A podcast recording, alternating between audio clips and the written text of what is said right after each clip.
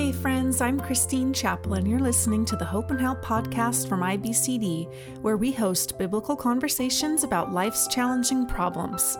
In this episode, I chat with Mike Emlet about his book, Saints, Sufferers, and Sinners Loving Others as God Loves Us. For more help on the topics we discussed today, visit ibcd.org forward slash hope and help, where you can access notes from today's episode and browse related resources from our digital library. Before we get started, let me introduce you to our guest. Dr. Michael Emlet practiced as a family physician for over 10 years before becoming a counselor and faculty member at the Christian Counseling and Educational Foundation, also known as CCEF. He is the author of the books Crosstalk, Where Life and Scripture Meet, and Descriptions and Prescriptions A Biblical Perspective on Psychiatric Diagnoses and Medications. He has also authored several mini books, including Chronic Pain, Angry Children, Help for the Caregiver, and Overeating When Enough Isn't Enough. Hey there, Mike. Thanks so much for joining us for the show today. So glad to be with you, Christine. I am so excited to talk to you about your book, Saints, Sufferers, and Sinners Loving Others as God Loves Us. Would you spend a few minutes sharing about why you wanted to write this book in particular? Sure. Uh, well, I mean, it arose out of the, the challenge of loving one another well. Um, that's uh, the call that God gives us, right? The second great commandment uh, to to love uh, to love others, and that's that's a real really tall order, isn't it? I mean, it, people are complex. We are we are also very different. Uh, so how do we do that? How do we move wisely toward uh, toward other people? Um, you know, unlike you know things we buy that come with operating instructions, people don't come with operating instructions. And so how do we how do we move toward them uh, in in love? You know, what is there some unity uh, amidst the diversity? Um, is there what what's true of every Christian uh, you meet? What are the essential commonalities between us that that impact the way we the way we love one another?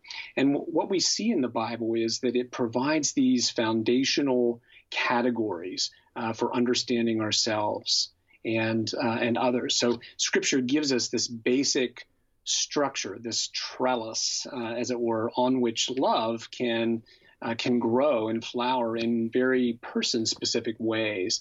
And uh, what we see in the Bible is that God, uh, God speaks to his people as saints, sufferers, and, and sinners. All three of those are simultaneously true uh, of those in, in Christ. And that begins to shape the way we minister to others. You mentioned in the book that you derive these three broad biblical categories based on observing how God moves towards his people. So, can you share a little bit more about that and perhaps offer us a brief definition of what you mean when you use the term saints, sufferers, and sinners? Sure. Yeah, I'll, st- I'll start this way. The, the great uh, biblical theologian, uh, Geerhardus uh, Vos, uh, wrote in his book, Biblical Theology all that God has disclosed of himself has come in response to the practical religious needs of his people as these emerged in the course of history. Which is just a really neat way of describing scripture. so God tailors his revelation uh, to the needs of his people. What are those needs? Uh, what are the ways in which we struggle to live life in a fallen world? And as believers, we we struggle, we continue to struggle really in three major areas. Uh, the first is that of identity. So we either we are either explicitly or implicitly asking the question, who am I? Uh, who am I really? What is my what is my purpose? What's my core identity? Um, how do I fundamentally conceive of myself? Uh, what do I highlight when I when I tell my story? Secondly, we we struggle with suffering. Uh, we struggle with evil that that comes at us, whether it's uh, other people um, or the the situations and circumstances of our lives that are that are hard. So we're asking the question: how how do I deal with that evil that comes at me? How do I persevere amidst the the the hardships and sorrows of my life? And then thirdly, we we are all struggling with with sin. We're wrestling with the evil that resides still with within us as as believers. So we're we, we cry out with the apostle Paul, uh, how is it when I want to do right, evil lies close at hand? How how how do I change? Why do I struggle to live out of my identity in Christ? And so you and I and every redeemed image bearer is wrestling and struggling in those ways. And what we see in the pages of Scripture is that God is God meets us in those uh, in those struggles. So he he approaches us, his people, as as saints who who need confirmation of our identity in Christ, as sufferers who who need consolation in the midst of our affliction, and as sinners who need challenge uh, to our sin in light of God's redemptive mercies. So that's that's what we see in the in the pages of Scripture, and and you know each one of those categories is is true of of us as as believers. Mike, I may reveal a little bit of my heart in saying this, but every time I have written your uh, book title out, like even for preparing for this interview, there's something in me that always wants to lead out with sinners first. Yeah. Yeah. I don't know why it is, but every every time I kept to type it, I was started off as sinners. And so I noticed but though that you lead off the title with saints and then sufferers and then sinners. Was that an intentional decision and maybe is there any particular hierarchy of sorts when it comes to these three truths about believers in Christ? Yes, that's. Uh, uh, I think that's a great, uh, great observation, and I would say yes. It, it's the in, in, in a sense, it's the most foundational piece. As uh, although as believers we're simultaneously saints, sufferers, and sinners, as I just said, we are first and foremost saints. Mm-hmm. We are our basic identity has has changed, right? Rather than enemies of God, we are now his friends. Rather than uh, living in the domain of darkness, we now dwell in in light. Rather than being slaves and orphans, we are now we are now children. Rather than you know, rather than being under wrath for our sins, we are we are forgiven, cleansed, uh, and righteous in Christ. We now we now live under His benediction, and so that is the most that's the most foundational piece for us as believers. Our identity has changed. So, ongoing struggle with suffering or sin has to be understood in the context of our of our basic new identity as children of the living God. So we are saints who suffer and we are saints who sin, but at our core we are we are saints. And that's how I would generally advocate approaching other believers in Christ, right? Approaching them as saints first, noticing the, the good that God has already been up to in their lives, noticing where the Spirit is at work and where they are demonstrating the fruit of the Spirit, even as we we then move into other you know these other experiences of suffering and sin. I mean, we see the apostle Paul doing that in all of his epistles, except for Galatians, because the gospel was at stake there, right? But but in all of his epistles, he starts with this is who you are in Christ. This is what I see that encourages me. This is the confidence I have that you will be blameless on the day of, of Jesus Christ. So, in that way, I think we we model that uh, as we approach other people. Gosh, that's just so you know transformative of our approach to even I'm thinking in terms of just the way I you know engage my children as a, yes. as a parent. You know because. I cannot honestly say that normally in my interactions I'm leading out with you know a, a saint kind of attitude. Oh um, yeah.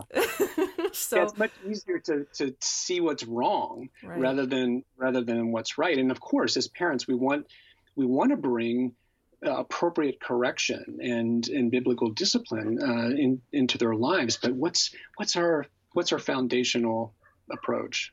Well, maybe building off of that, you know, because this isn't really a, a, question that's in the context of parenting and with children, but I think it does weave in a bit in terms of you know how what you write in the book relates to our engagement of unbelievers.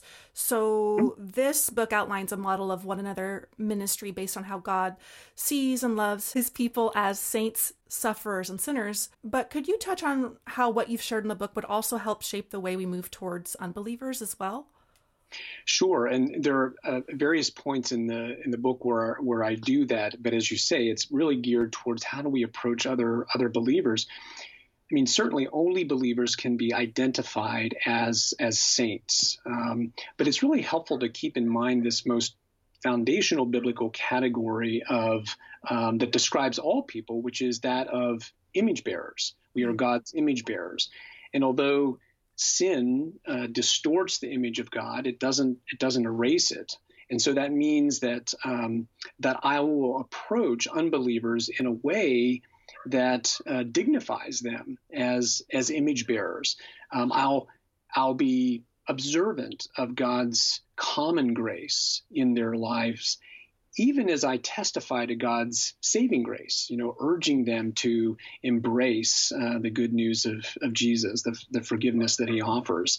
Um, so, although unbelievers don't share the, the identity of saint, we do share the experiences of, of suffering and struggle with sin. That is common to, to both believers and, and unbelievers. So in that sense, we're, we're more alike uh, than we are different.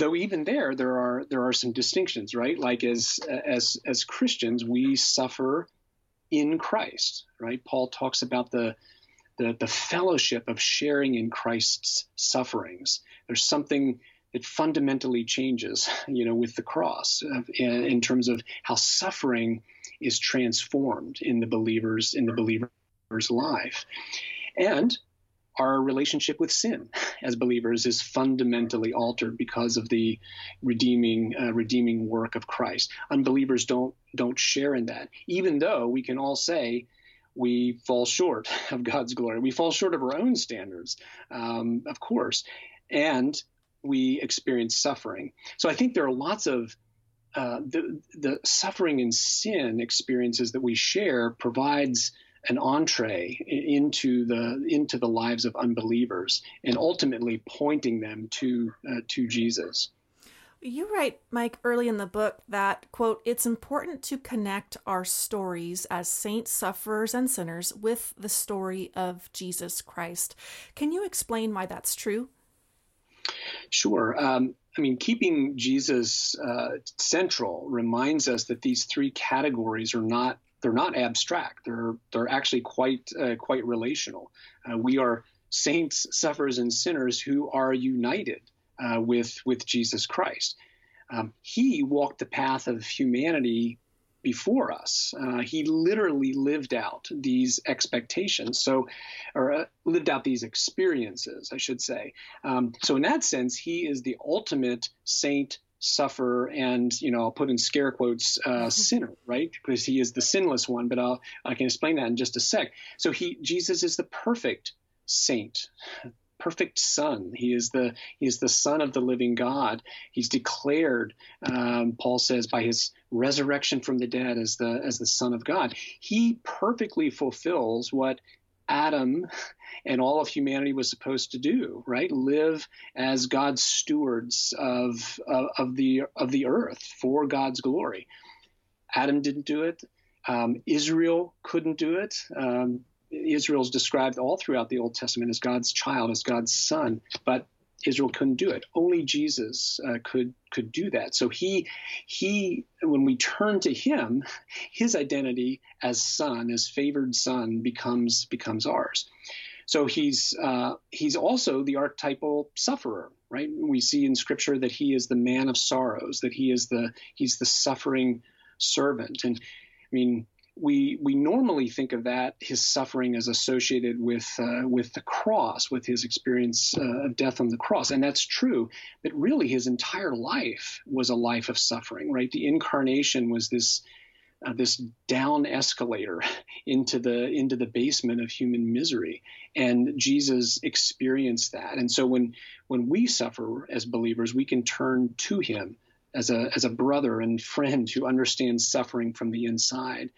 And then he is counted as the uh, the ultimate sinner, right? Because Paul says, "He who knew no sin became sin for us, that in him we might become the righteousness of God." 2 Corinthians five twenty one. So, because of that, we can turn to Him for forgiveness uh, of, of sins. We can rely on His Holy Spirit to empower us uh, to live in keeping with our identity. So that's why these categories are not just kind of abstract, you know, categories, but they're intimately connected in to our relationship with Jesus Christ. Mike, I love that throughout the book you highlight the term ministry priorities. I thought this was just a really helpful way of approaching the way we prioritize the the care that we want to give to people as we meet them where they're at and their problems. Um, and so I wonder what does that term mean, and can you share how the scriptures inform the way we set ministry priorities? Sure. Yeah, I use the I use the term ministry priorities um, to highlight that there's not there's not this step by step algorithm, you know, that God gives us in terms of ministry to others. You know, if a person has X, Y, and Z struggle, then you must do A, B, and C. Um, but what Scripture does do is lay out these these broad priorities um, that that suggest how we move towards saints or sufferers or sinners. Um, and I'll give an example of that. Um, just with regard to how do we how do we move towards someone mired in sin, caught in sin, and you know in the in the book I look at how Jesus interacts with different uh, folks who are caught in sin. So the the Samaritan woman, or the rich young ruler, or the or the Pharisees, and what we do is notice the commonalities. What do we see um, arising out of Jesus' ministry? Well, we see what I would say the, here are some priorities. Um, we focus on the heart. We want to engage the heart as we move towards people in their sin, rather than just focusing on behavior. We get we get beneath the surface. We, we see him doing that with all three all three groups of folks. Um, we see that love is the motive for the way we approach people. Um, that's explicit in the the rich young ruler, right? After after he says, you know, in Mark Mark ten, um, yeah, I've kept all these things in the law.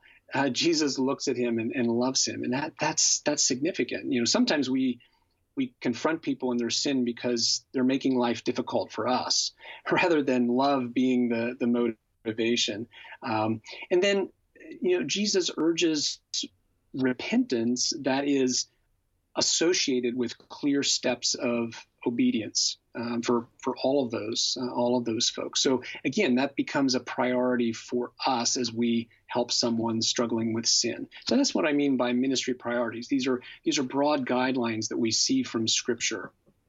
I like even too how you uh, reference ministry priorities as just focusing on what's most needed in the moment when you're engaging with someone. And I think maybe we can talk about that a little bit more as we, uh, you know, Mike, it's so hard to narrow down the questions for this conversation because the book is so rich and I wish we could just talk for two hours about it, but we can't. So I think what I'm going to do is have us maybe focus in on the category of sufferer for the rest of our conversation, just so that we can give the listeners kind of an idea of how you're approaching and unpacking these particular biblical categories and how we can be wise in our care. Like I said, to be mindful of what's most needed in that moment for that person. For starters, would you tell us why we sometimes struggle to minister to sufferers in helpful ways?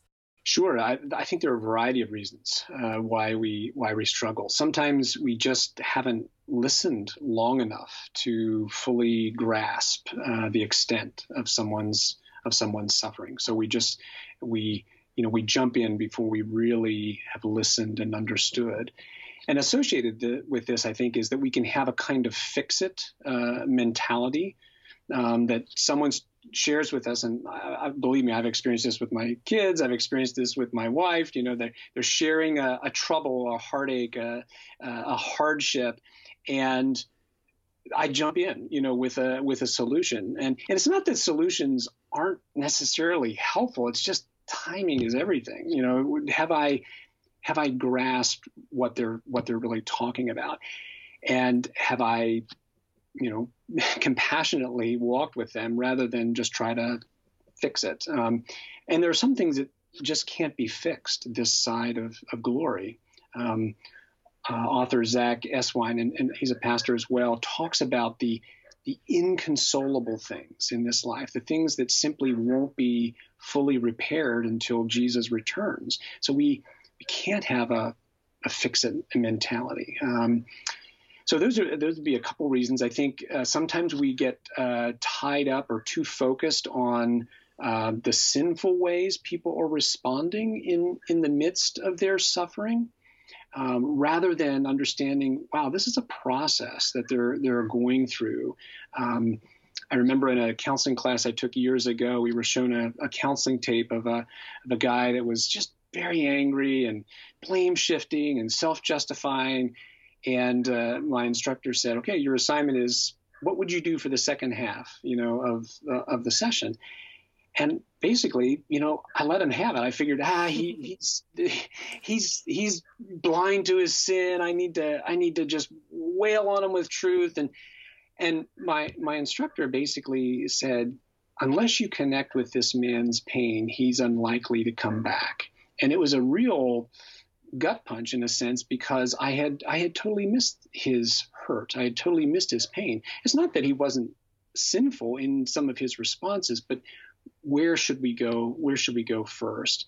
Um, maybe a couple other reasons why we sometimes struggle to minister to helper uh, to sufferers in helpful ways is um, if we've not experienced significant suffering ourselves, maybe we'll uh, we'll minimize what other people are experiencing. And I've, I've I've seen that you know as I've talked with people that they they become more understanding, more compassionate of say their their spouse's anxiety when they themselves have begun to struggle with say panic attacks or something like that it's like oh okay now i now i get it um, yeah and i think maybe if we ourselves are very uh, discouraged and fatigued by the onslaught of suffering in our in our lives and the lives of others it can be hard you know to to continue moving toward others in their in their suffering so those those might be a number of reasons why we struggle uh, to move towards sufferers.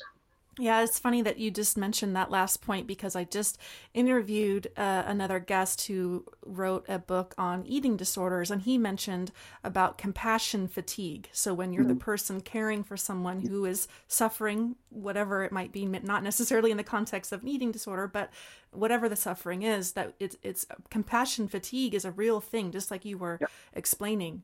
Yes. So sometimes that's right. We we need that ministry of the Lord and of others toward us so that we are we are replenished and be able to to move towards those who are continuing to struggle. What are some examples of everyday care that communicate an earnest desire to understand a sufferer's unique experience? I think, in one sense, the most simple place to begin is our presence. Uh, do we simply sit with people? Are we are we there uh, for them? Like I think in the early chapters, uh, you know, in the book of Job, right, his friends sat with him uh, for you know for a week. Um, then it went downhill from there when they started when they started speaking. But the, the presence, you know, presence often precedes uh, a ministry of a ministry of words. Um, but what else? I, I, think it's important to to listen uh, listen patiently uh, as people tell their story. It's important as as we hear them to ask uh, to ask questions and not just you know necessarily fact-based questions, but questions that uh, that help you understand how are they experiencing uh, their their hardship. Um, you know some some questions may not be as helpful or you know like what is god teaching you like that's not an inappropriate question but sometimes particularly if it's you know th- that can move almost in a fix it kind of direction. Like um, have you have you learned you know, your lesson yet? My my colleague ed welch has said about that uh, has said about that question. Um, i think uh, you know the question what um, what would be most helpful right now is a question that that cuts both ways, right? On the one hand, it can I found that sometimes, yeah, people really appreciate your humility in terms of not. Um, you know, not assuming what they need, so it gives them the freedom to say what would be most helpful. But I've also found some people that feels like an overwhelming question because they're so you know, in the midst of sin, it's like I I don't know what would be most helpful. So I think more often what I'm what I tend to do is make a suggestion. Would you know? Would making a meal you know be helpful, or would you know picking up your children after school be helpful, or something like that? They can they can say no, and and something else might be more helpful. But at least you know they're uh, you know I'm not assuming what would be helpful, nor I'm putting the entire burden on them to come up with what's uh, what's helpful. I, I, think you know another way um, to uh, to move toward people is simply to to pray, uh, pray with them. Like again, that's a natural follow up to hearing their story, um, and and pray simply, not some you know lengthy kind of dissertation, but pray simply, Lord. You hear the cries of my friend, uh, and you move towards those who who suffer. Would you move toward her right now?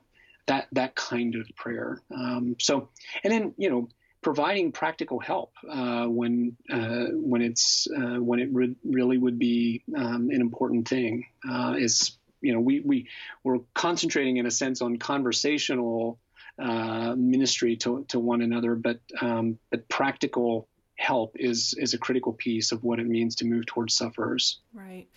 Well, maybe that was kind of a general approach to just meeting someone in the moment, um, walking, you know, alongside them through a particular challenge or, or bad day, even that they're having.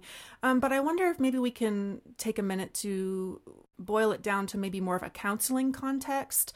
Can you mm-hmm. offer us a counseling example of what it looks like to care for a sufferer the way God models for us in His Word? Sure. Uh, so I'll, I'll, speak about uh, a woman named Ruth who's in her uh, mid uh, mid 70s. She's a, a widow um, for for a number of for a number of months following a, a lengthy decline of health in her husband with uh, with Alzheimer's. So she, you know, she came into counseling very weary, and um, and one of the things that we that we realized is that she she was hesitant to uh, talk about the toll that it had taken on her. She was hesitant to express her grief. She almost felt guilty in in doing that.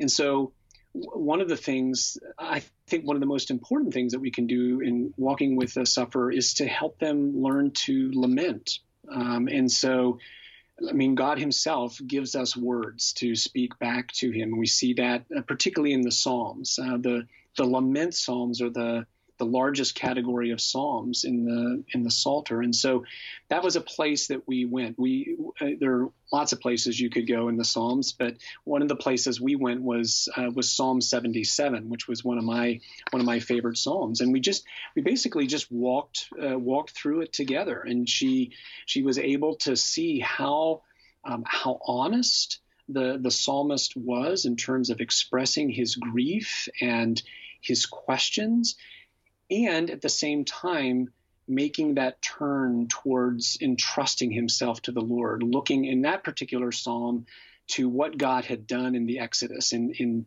in rescuing his people. And and we talked, Ruth and I talked about how now we have as believers this privilege of looking back to see what God has done in Jesus Christ. And and it's not just a past event, it's present tense because the Lord has given us His His Holy Spirit. Um, so those were those were some of the places that we uh, that we went, and that that gave her that gave her a voice uh, to grieve and a voice to to talk about her her trials and her hardships. Mike, I have a question that's just coming off the top of my head, but and so I'm going to give it to you and you can choose not to answer it if you don't want to, but you know, I think as humans, we like neat and tidy categories, right? I want to treat someone as the sufferer or just as the saint or just as the sinner.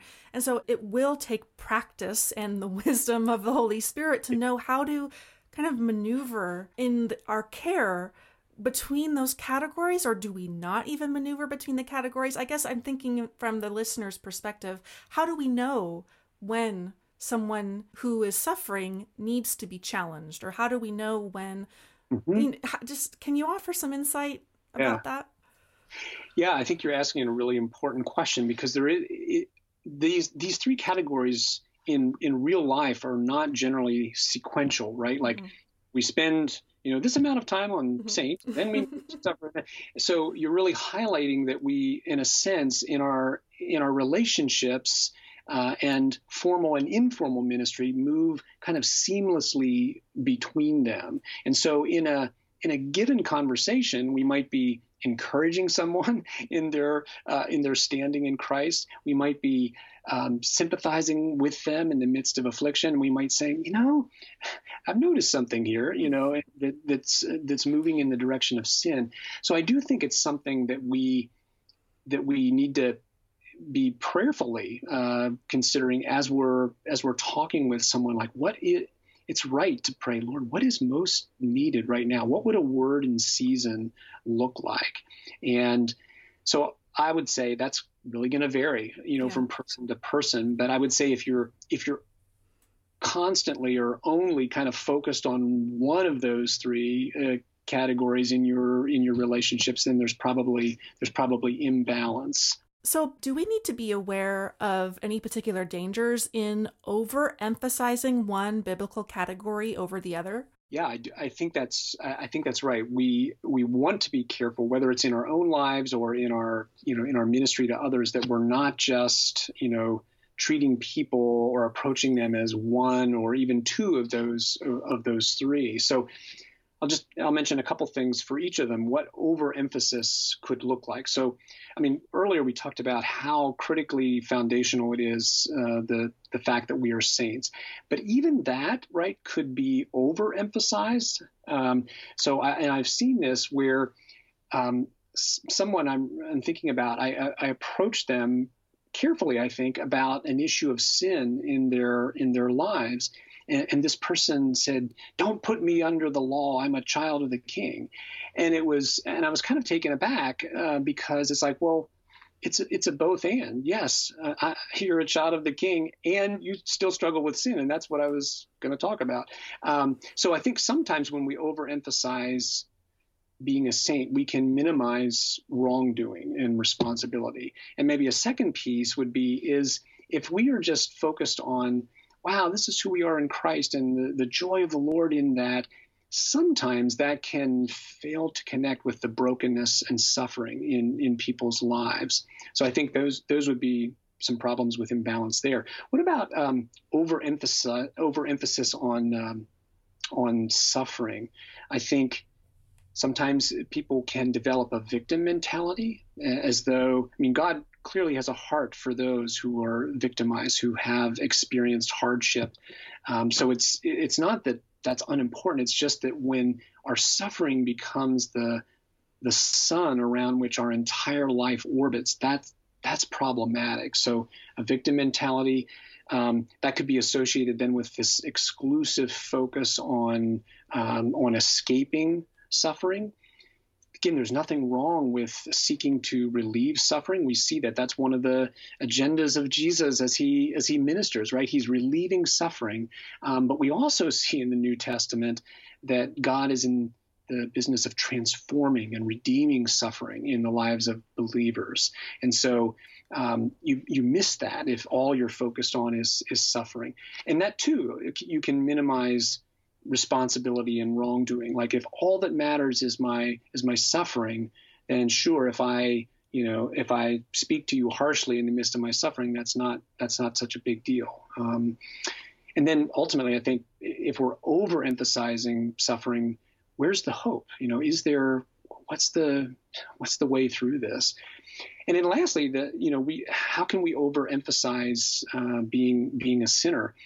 Uh, when we do that, we're focused only on what needs to change, you know, rather than it'd be like again the the apostle Paul starting First Corinthians without those first nine verses and just saying, here's here's what you guys are doing wrong, you know, like um, so this is what needs to change. Um, and I think sometimes associated with that is a really negative view of God. Like if if it's only and always about what's wrong and what needs to change, it starts to get transferred into this very negative. Um, glowering, you know, disfavor of, of, God as opposed to no, we, we live under his benediction. That actually frees us up to address issues of sin in our lives. Um, what else can the imbalance do there? I think it might mean when we approach sufferers that we're focused more on instructing them rather than uh, rather than lamenting uh, with them. And maybe one last imbalance there is that we if we're only if we only have eyes for sin, maybe we're going to be really focused on concrete rules and behavior that that miss the heart. So so I do think it's it's possible to be imbalanced uh, in any of those three. Wow, those are really great points that you brought up. Thank you for taking the time to touch on those. And of course, you offer all of this and much, much more in the book. Um, so we only have time for one more question. I'd like to do something that I ask every guest of the Hope and Help podcast to do, which is to speak directly to the audience. Now, there may be someone listening today who is involved in one another care ministry. What would you say to this person to refresh their heart in Christ as they seek to emulate his love for saints, sufferers, and sinners? Sure. Well, what what comes to mind actually are, are Paul's words in Second uh, Corinthians chapter one, and I'll read this. This is verses three through seven. Blessed be the God and Father of our Lord Jesus Christ, the Father of mercies and the God of all comfort, who comforts us in all our affliction, so that we may be able to comfort those who are in any affliction with the comfort with which we ourselves are comforted by God. For as we share abundantly in Christ's sufferings, so through Christ we share abundantly in comfort too. If we are afflicted, it is for your comfort and salvation. If we are comforted, it is for your comfort, which you experience when you patiently endure the same sufferings that we suffer. Our hope for you is unshaken, for we know that as you share in our sufferings, you will also share in our comfort. I think what I just would highlight there is that um, we have this incredible privilege of walking with uh, our brothers and sisters, and sometimes that can be very uh, taxing and and overwhelming, and we feel inadequate. And this this passage really encourages me that the the source of that of that comfort is not is not myself. It's not we ourselves, but it is it is the God and Father of of mercies. And so um, I just would leave that with you in terms of the, the comfort flows downhill from from the Lord Himself. We are, you know, we are partners uh, with with Jesus Christ, both in His suffering and His His comfort, and we have this privilege of bringing the very comfort of Jesus to others. Thank you so much, Mike, for those words of encouragement. That is one of my favorite passages in the scriptures. And so I'm really thankful that you touched on that, as is Psalm 77. So, um, yeah, great, great stuff. And I will also say, I was going to ask you to say that story about the anger, you know, observation video and your homework, and you shared that too. So the Holy Spirit is is moving among this conversation. it's really great. Um, well, I want to let you go. I know you are super busy, but before I do, there may be someone listening who would love to get connected with you, your ministry, the various resources that you have available. Where can they find you online? Sure. Uh, the best place to go is uh, is CCEF's website, the Christian Counseling and Educational Foundation. That's uh, CCEF. Uh, .org, and so you can find a whole host of, uh, of resources by by myself and by others, uh, my other colleagues at CCEF. Awesome. Well, thank you so much. This conversation was really rich. I would encourage a listener, if you are interested in getting a copy of Mike's brand new book, uh, you can scroll down to the show notes, click the link there, and that will take you to a page on IBCD's website where you can access that information and also get links to Mike's work at CCEF as well. Mike, thank you again so much for joining us for this conversation. I've been just super encouraged by reading this book and hearing you speak about it today, and I hope the listener has been as well. Thank you, Christine. It's been a real joy to be with you. Before we let you go, I'd like to remind you to visit ibcd.org forward slash hope and help. There you can check out the show notes from today's episode. If you enjoyed today's conversation, why not subscribe to the podcast? That way you'll be notified when new weekly episodes release. Also, please don't keep the Hope and Help podcast a secret. If you know someone who could be encouraged by listening to this episode, please do them a favor by sharing it. Thanks so much for listening to today's show. Be sure to join us next time on the Hope and Help podcast.